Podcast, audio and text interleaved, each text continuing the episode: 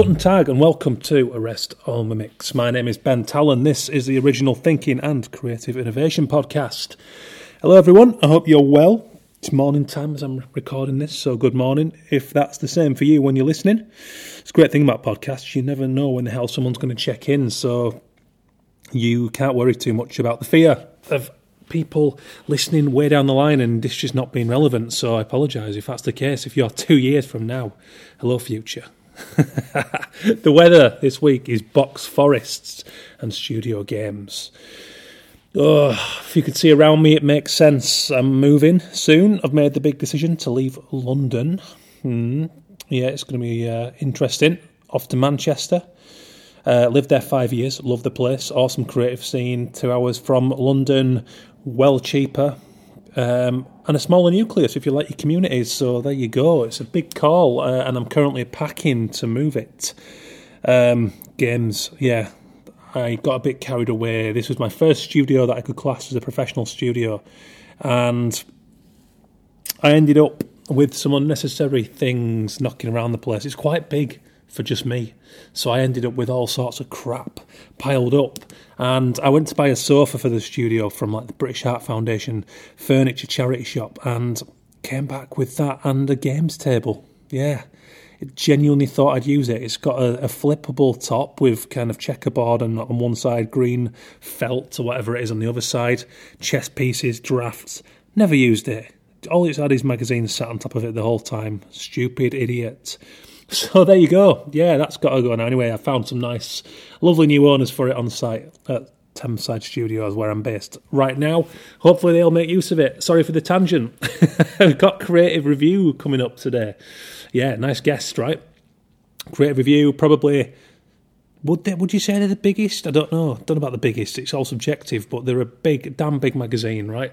Lovely, beautiful magazine. They've been a mainstay in the industry for a lot of years, up there with the likes of Eye Magazine and Adbusters. Remember Adbusters? I still I got it. I got a new copy the other day.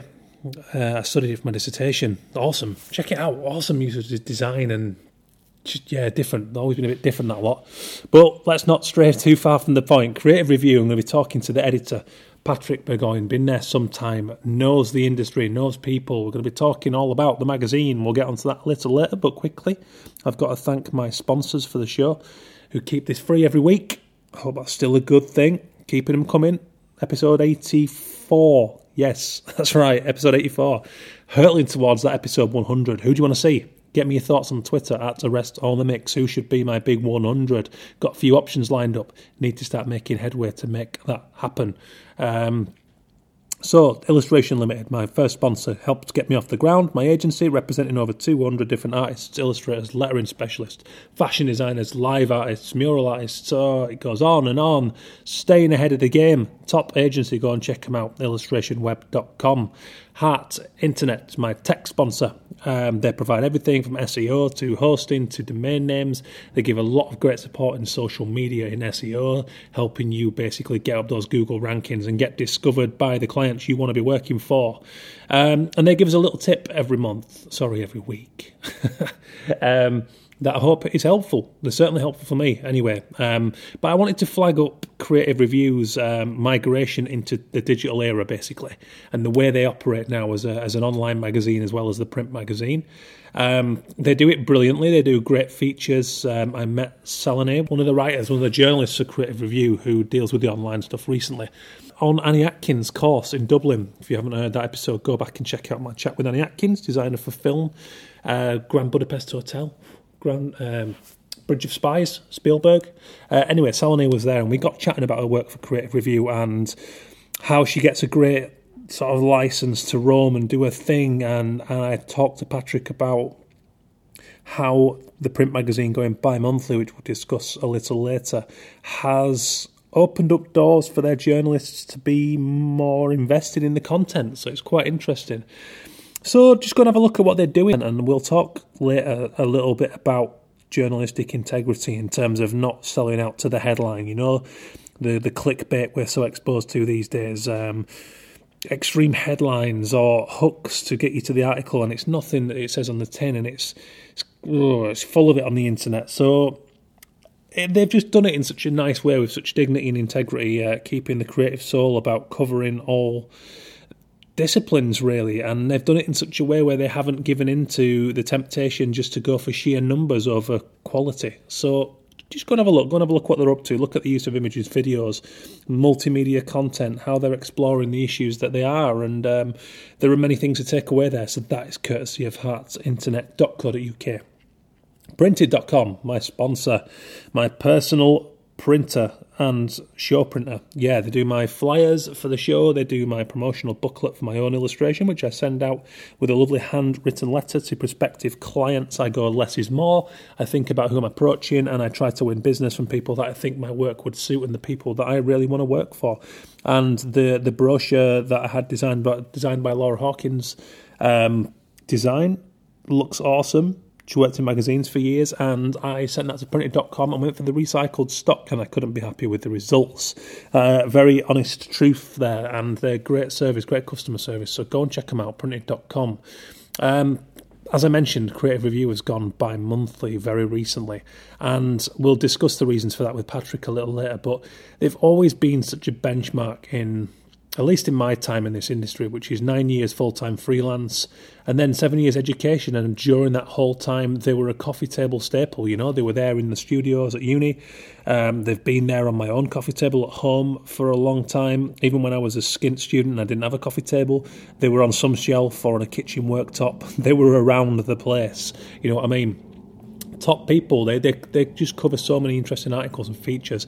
I picked up last month's episode and, and I just loved the awesome feature on Gorillaz. Uh, I was quite jealous that they were able to get to Jamie Hewlett and Damon Albarn, whilst I've struggled as an independent, somewhat new journalist. Um, but they're brilliant and the printed stuff they do is wonderful. And just look at how they do that too. It's a great example of I suppose balance between digital and print printed, but it's something that all magazines need to be mindful of these days uh, in the tough publishing industry we're in. But it just goes to show the the thing held in your hands, the escape from the noise we have online now. You know that time to sit alone in the evening and flick through a print magazine. It's pretty cool. So I would say the same thing about your printed promotional material, and that is courtesy of printed.com. Cheers, guys. These sponsors, uh, they really do help. It means that I can commit to this show. I can do it every week. I did four separate interviews last week. I was seeing um, Nina Chakrabarti, uh, winner of the books professional category at the World Illustration Awards, which, by the way, are awesome. Go and see them. I went to the Private View a couple of weeks ago down at Somerset House. So good to see such a big, prominent space, big exhibition for illustration right there in central London on the roadside. Loads of people pouring in. It was really busy. Um, I've been down twice. Went to the Private View, as I mentioned, and I went down on the Saturday just to take it in properly because at these private views, you end up getting caught up on loads of wine and conversations and catch ups, so it's hard to fully invest in all the work. So I went back, and it's just great to see the general public pouring in there like that. So go and check it out, and props to the Association of Illustrators for that, who are great supporters of the show. Also, go check them out, theaoi.com. So what's up, guys? What have you been up to? Um, I've had my head up my ass a little bit with this move, so I've not had the chance to spend too much time on Twitter and uh, Facebook and whatever other platforms just getting on top of what you're all doing. I've had a few nice emails recently complimenting the show, others pitching themselves for the show, which is always cool. A couple of episodes going to happen off the back of that, so do not hesitate to get in touch with your own stuff if you feel like you've got a good angle with your work to get on the podcast. Always welcoming approaches like that. Um, I hope you've been up to good stuff anyway. Um, there's there's always stuff flying around. I try and stay abreast of it on the Arrest Mimics Twitter. So do hit us up at Arrest Mimics. Don't, don't be afraid to tag me in things because if it's interesting, I will consider it. Um, been down to Whitstable to see Graham Wood, one of the founding members of Tomato, who were fantastic. One of the first design agencies I was given by one of my tutors back in 2003 when I started uni. Very, very eclectic range of work. Really great creative ethos. Go and have a look what they're up to. We've got Graham coming up soon. Big conversation covering a lot of different things about then and now. So that's one to look forward to. Um, so today's episode, creative review. Why did I want to talk to these guys? Why not? I mean, do you know Creative Review? I hope you do. And if not, go and check them out. They've been around for years, doing awesome things with the magazine, promoting and supporting the industry, featuring all the best and hottest new work. Um, and they're not afraid to get creative with the content as well. They're not like we like I mentioned a little earlier. We're going to talk about journalistic integrity and why it's not about clickbait and numbers. It's more about catering what your audience expect from you, you know, delivering great content, really innovative work and showcasing it. So we're going to talk about what Modern Magazine represents, about the migration to bi-monthly and digital. We're going to talk about their maiden course, which is coming up, called Mastering Creativity. Big statement, right? Said on the tin. Um, really interesting ideas, I have to admit. Uh, I'm always dubious when someone professes to teach creativity because I think it's in each and every one of us. It's more about drawing it out of people. But there's some really interesting points made by Patrick about why many people know what they like and what's good and what's not in creativity, but they find it very difficult to articulate um, to get that across to others. So there is big emphasis placed on that during this course. So we're going to talk all about that. Um, wonderful guy, been in the industry for years, so some really important insights coming up on this episode. So I'm looking for your feedback. Like I said, get us hit me up on the on Twitter at Arrest on the Mix. Drop me an email at uh, hello at bentallon.com. Always happy to speak to you privately if uh, if the Twitter's too public, which I know sometimes it is. I see people on there that want to get on the show, you know, like more famous people, and think, oh, do I just go in balls out and drop them a little tweet? But I don't like being that public, that upfront. It's fine if it's just a little conversation or a reply to something they've said, but you know, doing a cold approach, that full frontal, I just nah, a little bit dubious. Not for me. so there you go. Anyway, I'm not going to cheer you here anymore. I'm going to get to the conversation with Patrick. Thanks again to the sponsors: illustrationweb.com, heartsinternet.co.uk, and printed.com, keeping the show free every week. Um, so I headed down to Centaur Media who house Creative Review and Design Week have also been on the show in the past. Go back and have a look at that on the archive. Um, and we're discussing many, many different things. Found Patrick in fine form, and I hope you agree. So enjoy. So you guys have gone bi-monthly. We have, yep, yeah. How's that going? Well, I mean, what were the decisions? Was it? It was. It's a mix of. Th- I mean, it's part of a bigger kind of um, product plan for the next three years, really. So it's a, partly it's about um, the way in which people um, consume print now is changing, and the number one kind of reason we got back from people who were former subscribers and were no longer subscribing was not that they didn't like the magazine, but actually that they just didn't have time.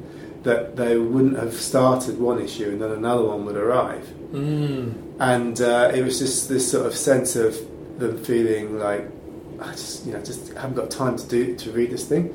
So we figured out that one of the things that we looked at was well if we went bi-monthly would that allow us to um, make a better product make something which um, could go into things in more depth mm. could have that if we had that longer lifespan what would that mean and, and when we started looking at it we thought well actually you know for a long time we've wanted to do things in more depth we wanted to have more kind of gravitas for the print because it's the thing that people say they want to take time away from the screen to enjoy. So, um, you know, when you're doing a print magazine, you always got this trade off where you've only got a certain amount of space, but really you'd love to give this thing, you know, 12 pages and you've only got eight pages mm. because that's the way the flat plan works. So, it would allow us to, to give stories more space. It would also um, respond, I guess, to the changing uh, market for advertisers. You know, there, there are kind of fewer of them, but there's still enough um, to sustain a print product in the right way. And also, the whole distribution mechanism for print is, is, has fallen away quite hmm. considerably. Mm. You know, some of the big players in, in that area are no longer around. It's much more difficult to get your magazines out on the newsstand.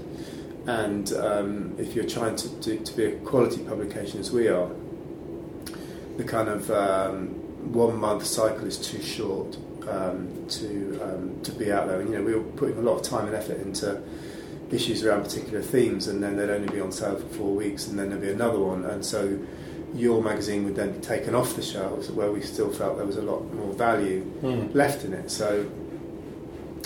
Um, and we just looked at kind of what the relationship was between the print and online and social and all those other things we still want print to be at the heart of what we do, and it'll certainly be there for the foreseeable future. Yeah. But um, we felt that if we went bi-monthly, we could make a better magazine, a bigger magazine, and something that would be you know of, of higher value to people, I guess. Yeah, I mean, just as a reader myself, the, one of the first things that jumped out at me was the sheer depth, the thickness of the thing. Yeah, It felt like a book, which, Yeah, which to me is a great thing because it, as you say, it feels like something you can invest some time in, sit down, and there is that rush aspect now, yeah, um, which is a good thing if you can kind of hide away from the world and really take your time to pick through it, as we do with the coffee table book. I think so, and I think you know we we're also responding to you know the whole indie magazine movement, which has been about super high quality, um, thicker magazines that feel like they're you know worthwhile investment, and it's that whole that whole thing that we've been talking about a long time. People like Jeremy at Mag Culture have been talking about a long time that if you're going to print something now, it really has to be um, it has to justify its existence. It has to be a really um, you know beautiful, enjoyable experience. It can't just be uh, you know when I when I first started at Creative Review, which is over 20 years ago now. Um, an issue of Creative Review was about 60 odd pages, and over half of that, in fact, probably about 60% would be advertising. So, in terms of what you're actually giving the reader, it was really not very much each month.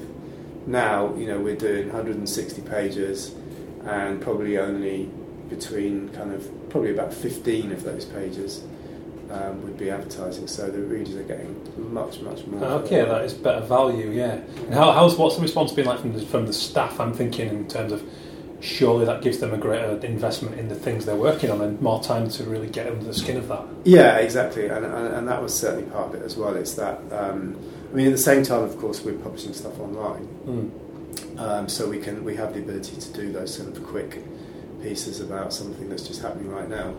But I think uh, you know, I think with all journalists, we're all kind of torn between feeding that online beast that just demands you publish stuff, Yeah, uh, which can never be much depth, and then uh, your own kind of professional desire to do things in the ma- in the manner that you think they, they're worthy of. So, Mm. you know, really doing a good job on something, really trying to be thorough on something, really trying to have the time to go into subject. So, I think it, it certainly helps in that, in those terms and have those longer Mm. reads. And as you mentioned, you've got that one big heavyweight anchor point right in the core of everything you're doing, which seems to be expanding.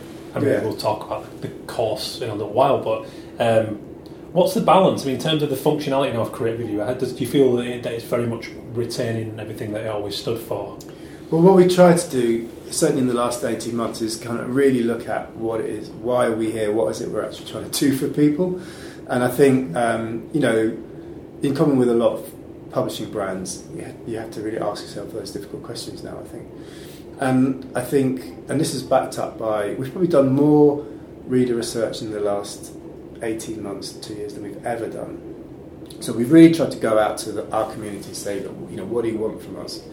And um, traditionally, we were obviously we were known as a source of inspiration, I guess, a kind of showcase somewhere where there'd be a kind of curated view of of um, current projects and um, you know looking at the people behind them and how they were made and, and, and that sort of thing. And that's still very much part of what we do. But what we also wanted to do was to be more useful to people, I suppose, in their day to day. So the way we've done that is to try and look at the process behind projects, but also to look much more into issues around how you run a creative team. That kind of whole leadership Mm. area is something that we found has been extremely popular when we've done it on online. So the website can act as a really kind of useful test bed and those sorts of things. So we found in the last year that if you look if you looked at our most popular stories in terms of page views online, the vast majority of them have been stories around um, creative process and how to run creative teams and, and Mm. things like all our kind of creative leaders content. So things like the pieces that we did around stuff like um, imposter syndrome and how you know we all kind of suffer from it, or perfectionism, or um, how you manage the creative process, how you prove the value of what you do to clients. Those kinds of universal questions, I suppose, which taps into that sense that um, when creative people of all sorts usually kind of progress through their careers because they're a great practitioner, Mm. but then sooner or later they get landed in this role of, of manager or leader, often without much training or support. and uh, it's a bit sort of sink or swim. So trying to be an area where people could share their own experience of that Mm. and what they've learned and how they tackle those kinds of issues, and that's certainly something which we're going to develop, and kind of taps into the thinking behind the training course as well. So it's all based on this idea of trying to pick out those bits where people really want some support and Mm. some help. So um, making that more of what we do. So yes, we'll still cover great work and we'll still try and unpick Yeah. um, how it was made and why it was made and what uh, relevance it has to wider kind of culture. But we'll also much much more be looking into um, issues around how you the creative process itself, how you get the best out of people, Mm. how you work with others, how you collaborate, all those kinds of issues. I think it's great. There's a great integrity there as well because there's always been a certain. I feel anyway, a certain panache about Great review. It's beautifully presented. The features are, are, very. There's a certain wow factor about all of it. It really does show off great work. The, the very fact that then on this other facet you've used it, like you've said there, very effectively to actually the how-tos, the why, the you know the journeys. That's something that people are really into, I think now, because otherwise you go online and you're overwhelmed by vast swathes of competition. And it Yeah. like you mentioned imposter syndrome, so it's good to see that actually that's that's happening now. I think so. I think it seems to really sort of touch into something, and I think it was also about trying to work out what it is that we we could do or should do that others couldn't. Mm. So um, you know, for a while now, we've been pursuing this idea that we wanted to represent a wider field of creativity and not just our sort of traditional heartland of graphic design and advertising and those related crafts, but you know, when we talk to people about who they get their inspiration from or who they would look to to be um, excited by, yes, of course, there's those um, people in your peer group that you admire, but more, more and more so, it was people wanting to hear from other creative people, kind of beyond their um, immediate circle. So, you know, filmmakers or scriptwriters or people in theatre or people in um, writers or you know the, the uh, this idea that that there's so much more to be learned from that kind of wider field of creativity. Mm. You know, I kind of liken it to um, when you go to a conference, and yeah, if it's a graphic design conference, then you want to see the kind of your heroes and see them talk. Well, that's fair enough, but oftentimes people come out of those conferences talking about the person who was sort of slightly left field. So maybe they got some poet to come and speak, or maybe they got Mm. somebody who's a film director to come, to come and speak, and they're the ones people usually get excited by. So we wanted to bring those sorts of voices into creative review much more Yeah. and look at what our kind of core readership could learn from those people in terms of how they tackle some common issues and common kind of Yeah. problems. And has, it been, has that been a positive response? Yeah, it's been great. It's been been really exciting, I think, and people have really enjoyed it. I think um, you have to be quite brave when you do those sorts of things because you do notice. You know, if, if all we wanted to do was to get the maximum number of page views on the website every month, all we would do would be do stories about logos because that's always guaranteed to get you massive number of page views, and we would just churn that stuff out. But we took a conscious decision not to um, play to that and to try and stand for something rather Mm. than just to feed the analytics of a website Yeah. um, because it's it's just self defeating. You find yourself having to produce more and more and more content just to stand still, Yeah. and it's not ownable. So you know Mm. anybody now, which is a great thing, anybody now can set themselves up, set up a WordPress blog, uh, or even an, just an Instagram feed, and start publishing. And um, you know that's that's great. It's really exciting, and, and it's brought a real sort of vitality to all sectors of, of publishing. But what it does mean for people like us is we've got to really kind of ask ourselves those difficult questions of if we start competing on that level, what do we actually stand for?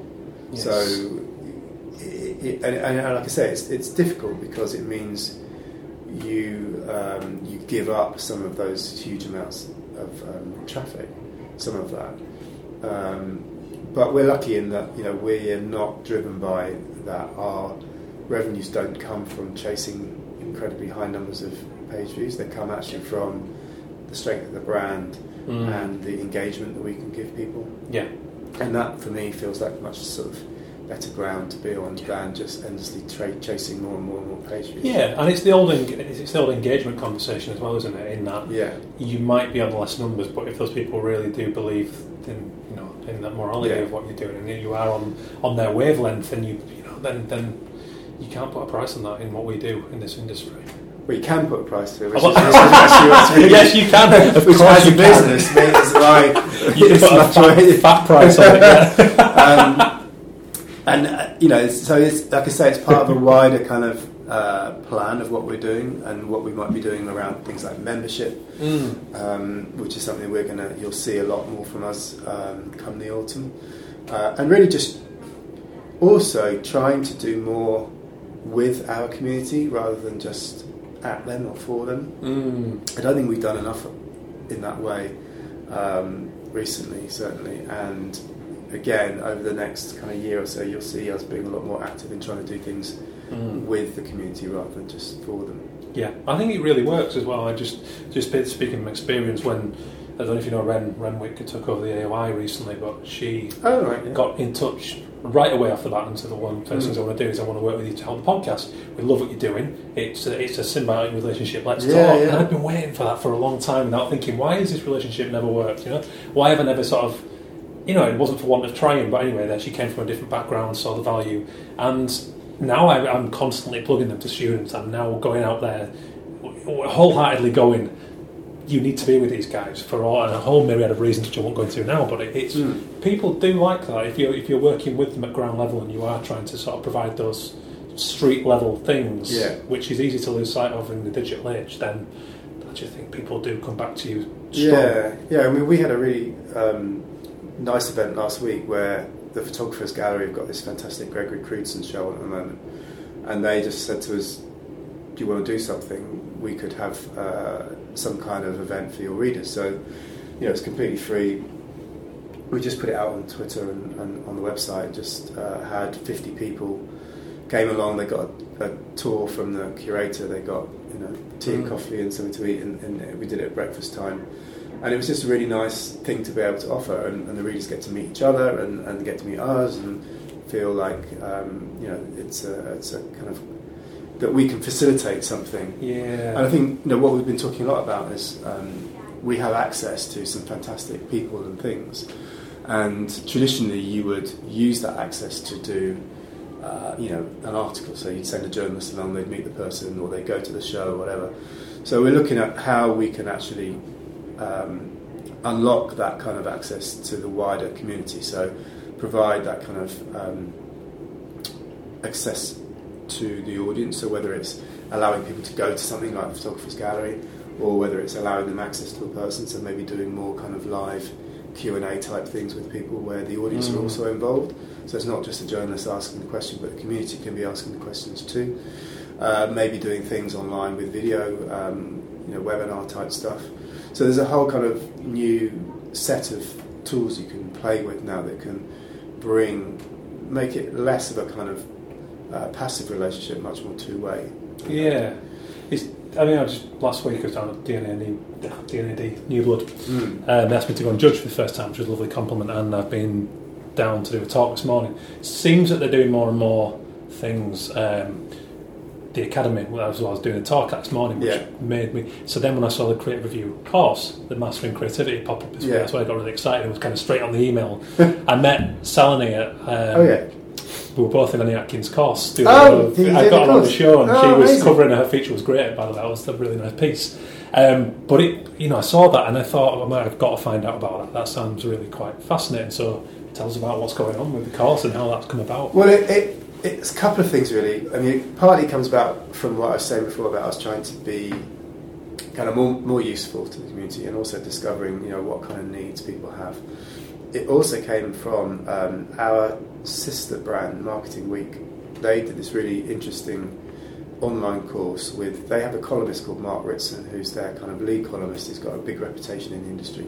He's quite a kind of controversial character, but he's very well known. So they set up um, a year ago a, a pilot program or an idea for what they've called a mini MBA. So it's basically it's a marketing course that plays out over a number of weeks. Mm. It's online with some sessions which are live. So it's run by Mark Ritson, and then the people who take the course at, at certain points can go online with him and ask him questions, and they'll be Okay. online teaching. So um, they tried this out, and it was phenomenally successful. And they got people from all over the world signing up, and it's in its second year now, and it's growing really fast. So it showed that there's this real appetite for online learning. And we've seen things like you know Skillshare, and um, there's an interesting organisation here in the UK, a startup called Mastered, who've done things in photography and art direction and fashion uh, really well actually. So it, it feels like um, that kind of online learning thing in the creative world. There's an opportunity there, and it's Mm. something that um, we're we're just having a uh, a kind of experiment with really. And we met this lady Claire Bridges through um, mutual kind of contact, and she um, part of her core business is to go in and do workshops with um, designers and creatives. So she goes into agencies, but she also does it on the client side as well. And a lot of what she does is around the creative process and how people can work better together to solve problems. Um, so we ran a few content pieces with her. She had a book come out. They were incredibly popular, so, and they were all around you know techniques for um, the creative process and deal, dealing with various issues around that. So that kind of gave us the confidence to then, with her, develop this training program. So it's a kind of introduction to um, the creative process. It's um, going to play out over um, a number of weeks, um, a number of episodes online, um, and there will be also um, some additional content where we've gone to various kind of leading creative people, asked them the same set of questions about how they deal with certain aspects of, of the Mm. creative process and creativity. So we've got um, Sir John Hegarty's going to do one. We've got um, Zia Zarin Slade from Fortnum Mason. We've got Caroline Pay from Grey. We've got uh, Jim Sutherland, uh, and we've got Michael Johnson doing them. So those uh, videos will be kind of extra course content, as well as the kind of online classroom type stuff. Um, it's going to launch in September, and um, we did uh, with Claire uh, as a sort of again a sort of test. We did a webinar um, a couple of months ago now, just again to see what kind of appetite there might be for something like this. And um, it was an hour long. It was free, um, and it was me and Claire going through some kind of basics around the creative process and the kind of tools and techniques you could use. And we had um, 2,000 people signed up for it, which Wow. is like more than any other thing like that has ever got uh, within the company.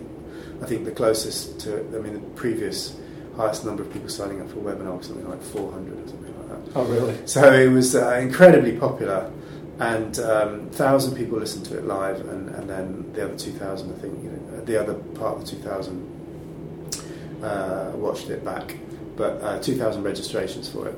So that immediately set us thinking, yeah, there's a there's an opportunity here. And what was also really interesting was that half of the people who signed up were from the client side Mm. because we we um, marketed it to the Marketing Week audience as well as Creative Review and Design Week Okay.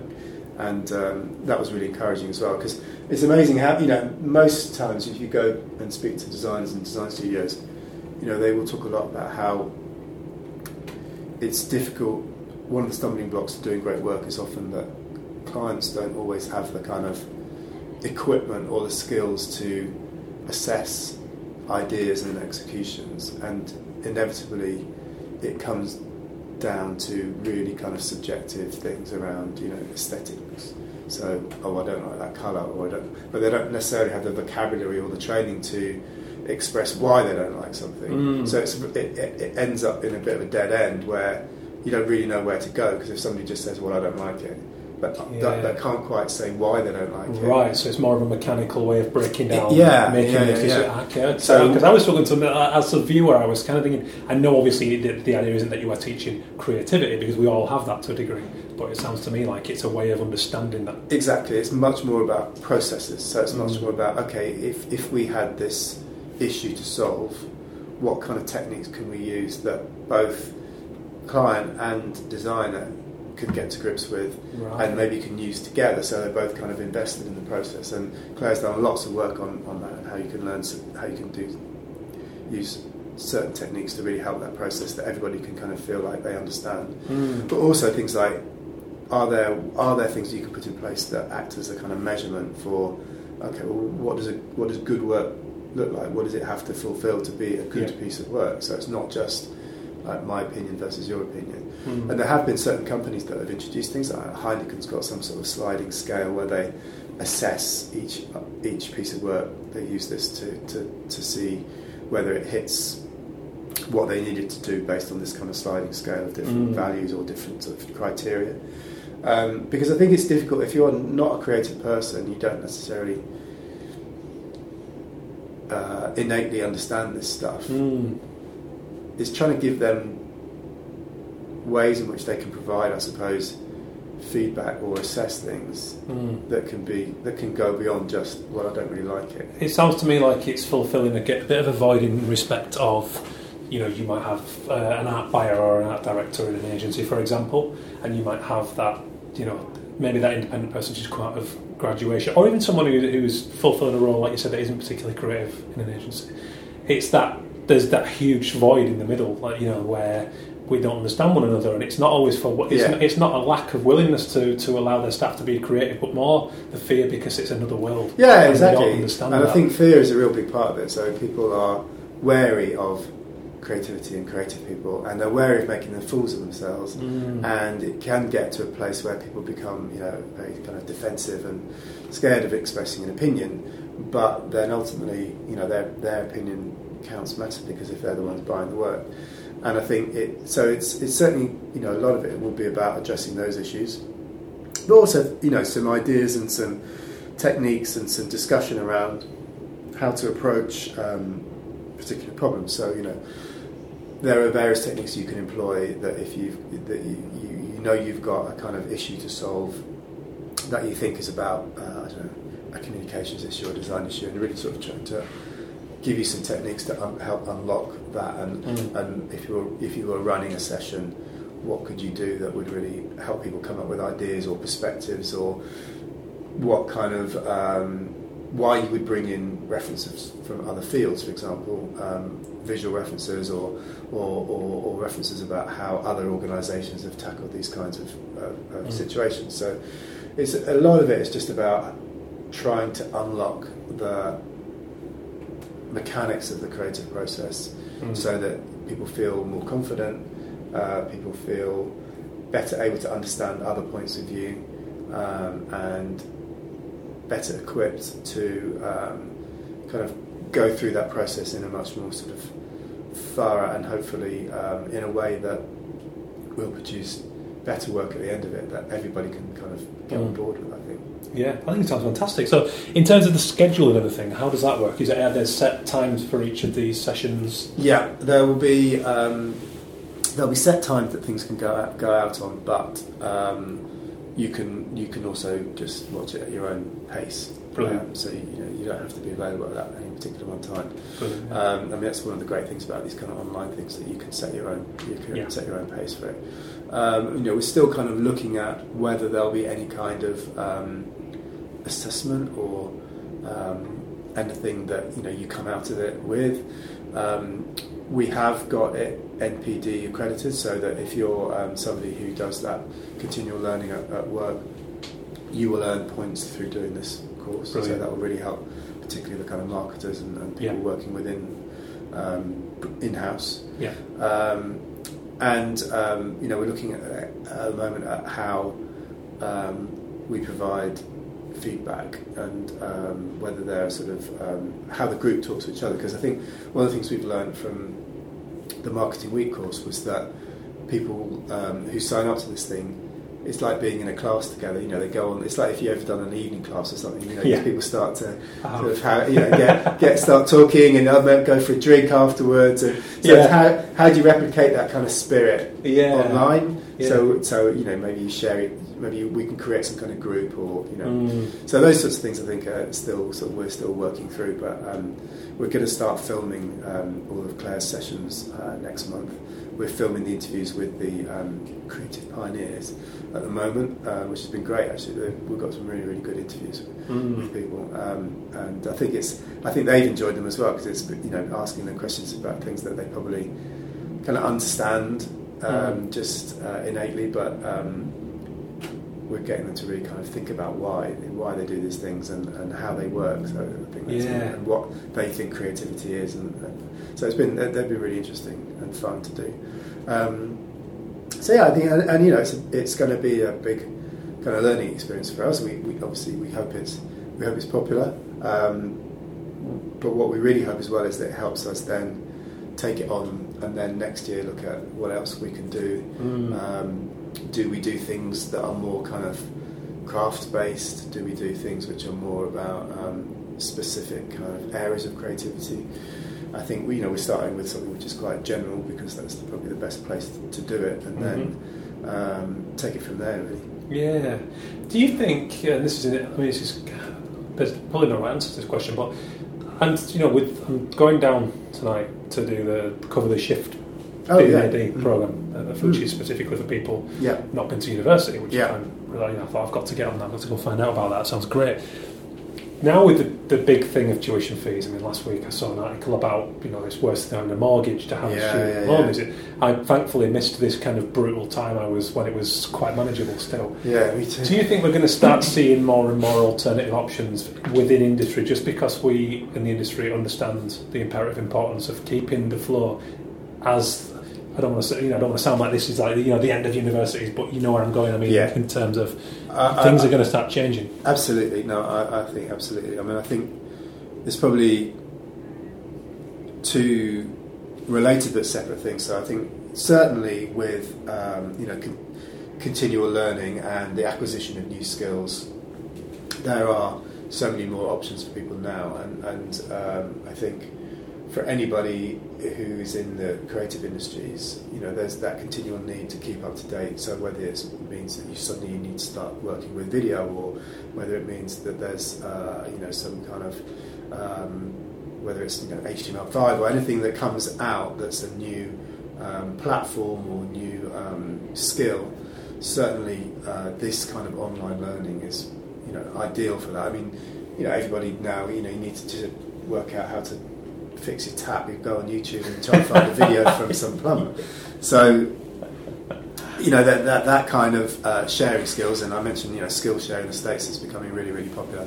I think that that increasingly is going to become um, a big area that people are going to be using, but whether it will ever form replace formal education, I mean, I I think it's a big challenge for universities. There are going to be a lot of people who are not going to want to pay that those fees. I think I think a lot of um, in a lot of areas of, of creativity, we're, we're seeing the influence of the kind of software culture. Uh, whether it's through you know the adoption of things like agile working methods, or whether it's the whole kind of you know minimal viable product and all those kinds of areas. And I think we're also going to start to see it in education where a lot of people in in the kind of um, developer world they don't necessarily have those sort of formal qualifications, and if they need to learn something, they'll just go off and find a, a source Mm. um, and, and get themselves up to speed. And I think we we might well see a lot of those kind of models being applied um, to creativity in a more in a, in a wider sense. yeah. And you know, when you when I speak to people about you know what what you're looking for, you know, they they in, in young people, you know, they're looking for people who have done really interesting projects, probably self-initiated projects, or they're looking for people who've um, you know got great experiences and skills, and it's not necessarily that formal degree that they're looking for. On the flip side of that, I'd say that there's still something really important about that um, formal education in terms of um, maybe the softer skills, maybe the skills about that you learn outside of the classroom just by going to university, and Yeah. where you kind of develop as a person. And uh, you know, I'd certainly say that the university experience is still, to my mind, incredibly valuable. I think universities are just like everyone, you know, going to have to think about what and how they're they're providing. Um, and I guess it's um, you know tutors that I speak to are, are certainly not unaware of this. They're Yeah. probably more aware of this than Oh my. God, ferociously so. Yeah, and I think you know it's, it's a really patronising to sort of suggest that they don't know that these things are going to need to change. It's just that in academia, these things take a long time. Yeah. Uh, I think that you know most tutors that I speak to are, are champing at the bit to try and uh, you know look at new models and, and, and, and do what it takes to to, to um, do the best for their students. You know they're ferociously committed to their students and doing the best for them. Yeah. So I certainly don't think there's any lack of will. Oh God, from- quite the from- opposite. Yeah, Mm, I, I do a lot of guest lectures, and, and every one of them's frustrated because it's this dusty old model where Yeah. everything else is moving so fast, and that doesn't mean it makes it irrelevant. But like Yeah. you said, there's some big questions to be asked. I think to, to, to rectify that. So what would be fascinating is if a kind of viable alternative model emerges. I mean, in, we've seen it in other countries because their education systems are different. So, for example, in Sweden, everyone cites the example of Hyper Island as a private university that emerged out of a kind of frustration that industry wasn't getting the kind of people that it wanted, and it was backed by people that had come from marketing and advertising and creative backgrounds, and suddenly, you know, these people were emerging that had these skills that people were crying out for, and obviously that's a different system to here, but I could certainly see a, a, situation where somebody well known, whether it's D&AD or whoever it is, um, provides something which really catches on and grows really fast into being a kind of viable alternative Mm. that is credible and um, has the right quality to it um, and could be an alternative. But Yeah. you know, it, it would be really interesting to see who really kind of grasps that. But it feels like there's a moment now where that could really emerge. I think Uh, so. And the smart universities will might well be the people who just are able to move quickly enough to provide that themselves, Mhm. um, or it might be like you know an entirely new kind of disruptor.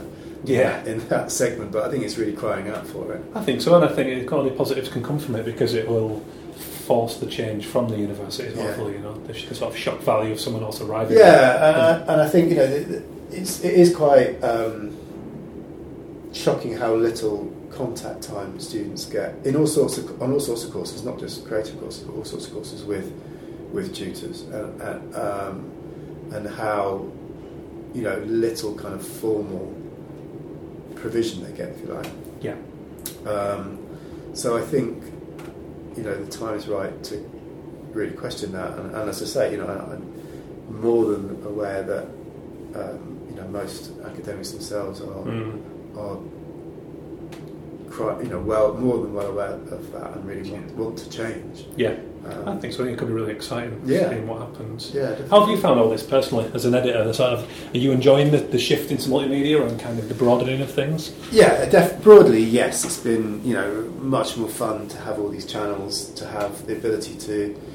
I mean, from a very basic level, you know, I remember when we first started uh, what was then the Creative Review blog, and we went from being a monthly print magazine to something that could publish immediately and get feedback immediately.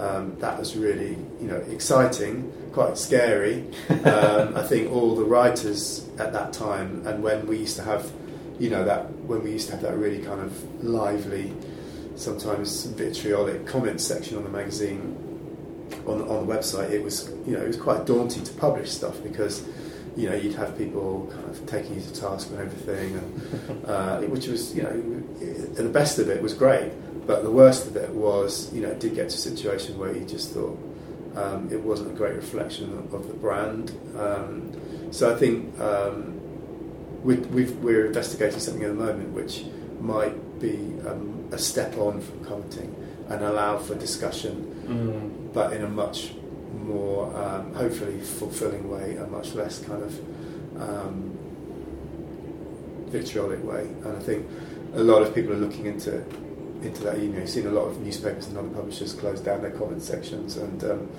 a lot of it happens on on social media now anyway. Mm. So I don't think many people get large numbers of comments even if they wanted them. Still, you still get them in certain places like Guardian, for example, or in the kind of creative world, you get brand new. It still sort of attracts quite a lot of comment, but whether that has much value or not, I'm not. I'm not really sure. It descends into squalls a lot of the time, isn't it? It's famously, uh, yeah, heartbreaking at times. It's just it can be quite rough. yeah, and I think it, it, you know, on the one hand, you want you love that kind of democracy was fantastic, and the idea that people who were the sort of so-called uh, big names in the industry, although that's a relative term when it comes to something like graphic design, but that, that anybody could challenge them and could voice Yeah. an opinion on the work was, was fantastic, you know. And people, some of those people, um, some of those names got very upset about it, but actually I think it was a very kind of healthy thing that their work could be challenged and their status could be challenged. Um, but I think at the same time, what you didn't want was a situation where people were afraid to show their work or Gotcha, voice an opinion, and I think it went too far the other way sometimes. Yeah, well, it does, and that's the bad thing about it. But but there, that sounds really interesting. I'm looking forward to seeing what, what goes on there with the new yeah the new one. Well, um, so the last thing I always ask my regular guests, and it's a question I call the shark in the tank. It's on the spot, sort of love hate question, and I ask people for a love and a hate, or a positive and a neg- negative, very loosely themed within creativity, completely open question. Oh my god! I always love watching people's reaction to this, but yeah. I mean, it, you know, the, the, uh, it, it probably sounds a bit. The best thing about this job is actually the incredible people that you meet and getting the chance to go and, and, and see those people and see their work, and, and that's still for me incredibly thrilling. And um, it's um, and also actually, you know, to see the um, the value that creative review's been able to bring to people is is really kind of gratifying. So, you know, it's, it's well, I know, and I know I think I could speak for the rest of the team when I say this that when people, when you've kind of maybe um, written about somebody at their degree show, and then you've seen them then go and get their first job, and you've maybe written about a project that they've done there, and they've gone all the way through to, to now be a creative director or something, and you meet you might meet them at an event, and they might say, "Oh yeah, you guys wrote about me on my degree show." So you know the sense that you've been there for them along that journey, Yeah. and and and supported them. I mean that that's a, a really kind of gratifying thing. Um, so that would be on that. Positives would be definitely that. I think negatives. I think um, it probably comes back to you know some of the reasons why we tried to step away from the comments on the site. That the I think particular graphic design, less so some of the other areas that we, we write about, but particular graphic design can still be very kind of narrow-minded. It can be quite a, a kind of paranoid, bitchy sort of place. Mm. And I think, um, you know, it was always really disappointing to me the way in which some things were discussed in very kind of, um, in a very narrow-minded way. Um, and I think um, it was probably just because things like commenting just magnify that and make it seem like everybody's like that. And you know, there was a through those comment sections, you get a lot of the kind of jealousies and pettinesses, um, which kind of exist in probably all creative fields, um, but especially so in graphic design, were really kind of magnified. Yeah. And you know that that was something that I didn't feel like it truly represented most of the people that I met. So it was one of the reasons why, as I say, we stepped away from encouraging that kind of Yeah. commenting because it, uh, it, it didn't feel right for the brand. It didn't feel like it was a genuine reflection of the of the industry, and it didn't reflect well on the industry. I don't think so. That's probably one of the things that was kind of frustrating to me that um, the way in which the work was discussed. I suppose. Yeah, I agree. I couldn't agree more. I mean, yeah, someone who loves all that, you know, anything, events, like being in the pub and having those conversations about things. It's a wonderful, constructive thing, and we all have the things we don't like. But to, to understand why and discuss that openly is a, is a beautiful thing. But Yeah. to just lash out or to, like you say, the narrow-mindedness, I don't understand it. All that, like say, it's a product of whether it's bitterness, pettiness, and it's not a nice side of things. We certainly, you know, we certainly want to be a, a forum for criticism, as in, you know, the real formal use of that term, and absolutely to question the the industries that we cover and the work that gets done and why it gets done and how people uh, Mhm. practice. But there are there are kind of healthy ways to do that and, and Yeah. unhealthy ways. To do I always think if you could look that person in the eye at a round table crit like we had at you know college or uni and say those things, fine. If you, if you, if you wouldn't dare do that, maybe leave it alone. You Yeah, know, yeah, that's just right. a I think it's a dignity thing. But there we go. but um, and lastly, where can people um, find informa- information about the course and So that, um, just on creativereview.co.uk and obviously on all our social channels, we'll be we'll be talking a lot about it in the next few months. wonderful? That's been brilliant. Thanks for your time, All right, Patrick. thank you. Cheers to Patrick for taking the time to sit down and talk for so long. A busy man with a lot on his plate. Uh, means a lot. Um, compiling quite a list of uh, kind of creative press. We've got Design Week on there on a couple of occasions. We've got Creative Review now. Um, as I record this, I'm going to chat to Eye Magazine this week too. Um, all doing something different, all doing important work, and all featuring us guys, right? Us illustrators, designers, photographers. So it's really important. This kind of media and press um, can really elevate what we're doing.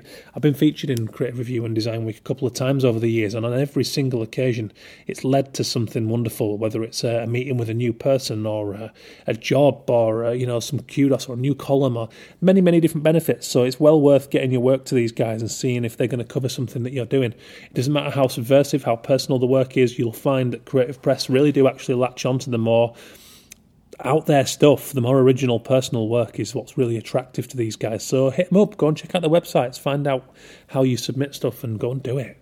Um, so yeah, hope let me know what's going on. Like I mentioned earlier, get us your feedback on the Twitter uh, at Arrest All Mimics. Drop me an email, hello at bentallon.com. Always happy to hear what you guys are up to, and and it doesn't matter whether you're a graduate student, a ten year old kid. Go back and check out that episode a little while back, the ten year old freelancer little lad who's uh, flogging his drawings at school. He's got a whole little racket going on. It doesn't matter whether you're an industry giant or whether, you know, 50 years experience, one year experience, no years experience. I don't care. If the idea is there and you're doing something interesting, then I'm always happy to feature it on Arrest All Mimics. So get them coming in.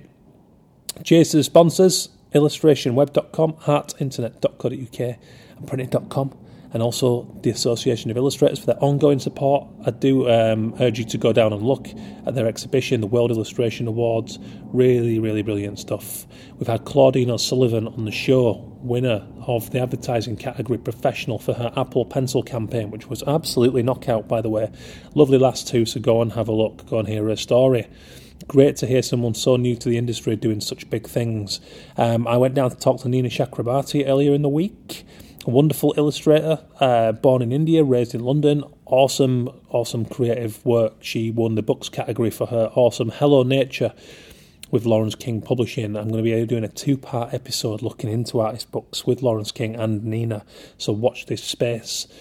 Uh, all going on, loads of exciting stuff coming up. Like I say, thank you for the support. Thanks for the listens and the shares. Um, Kyla Paolucci last week went down a storm, designer at HBO, discussing the balance between a full time creative job and keeping creative and keeping on top of your own personal work. So don't miss that one also. Keep it coming, guys. It means a lot. Please do go and drop us a little review on iTunes if you get a moment. If you're a fan of the show, that really does mean a lot and help spread the word. So, cheers. Keep checking in as ever. Stay creative, and we'll chat to you very soon.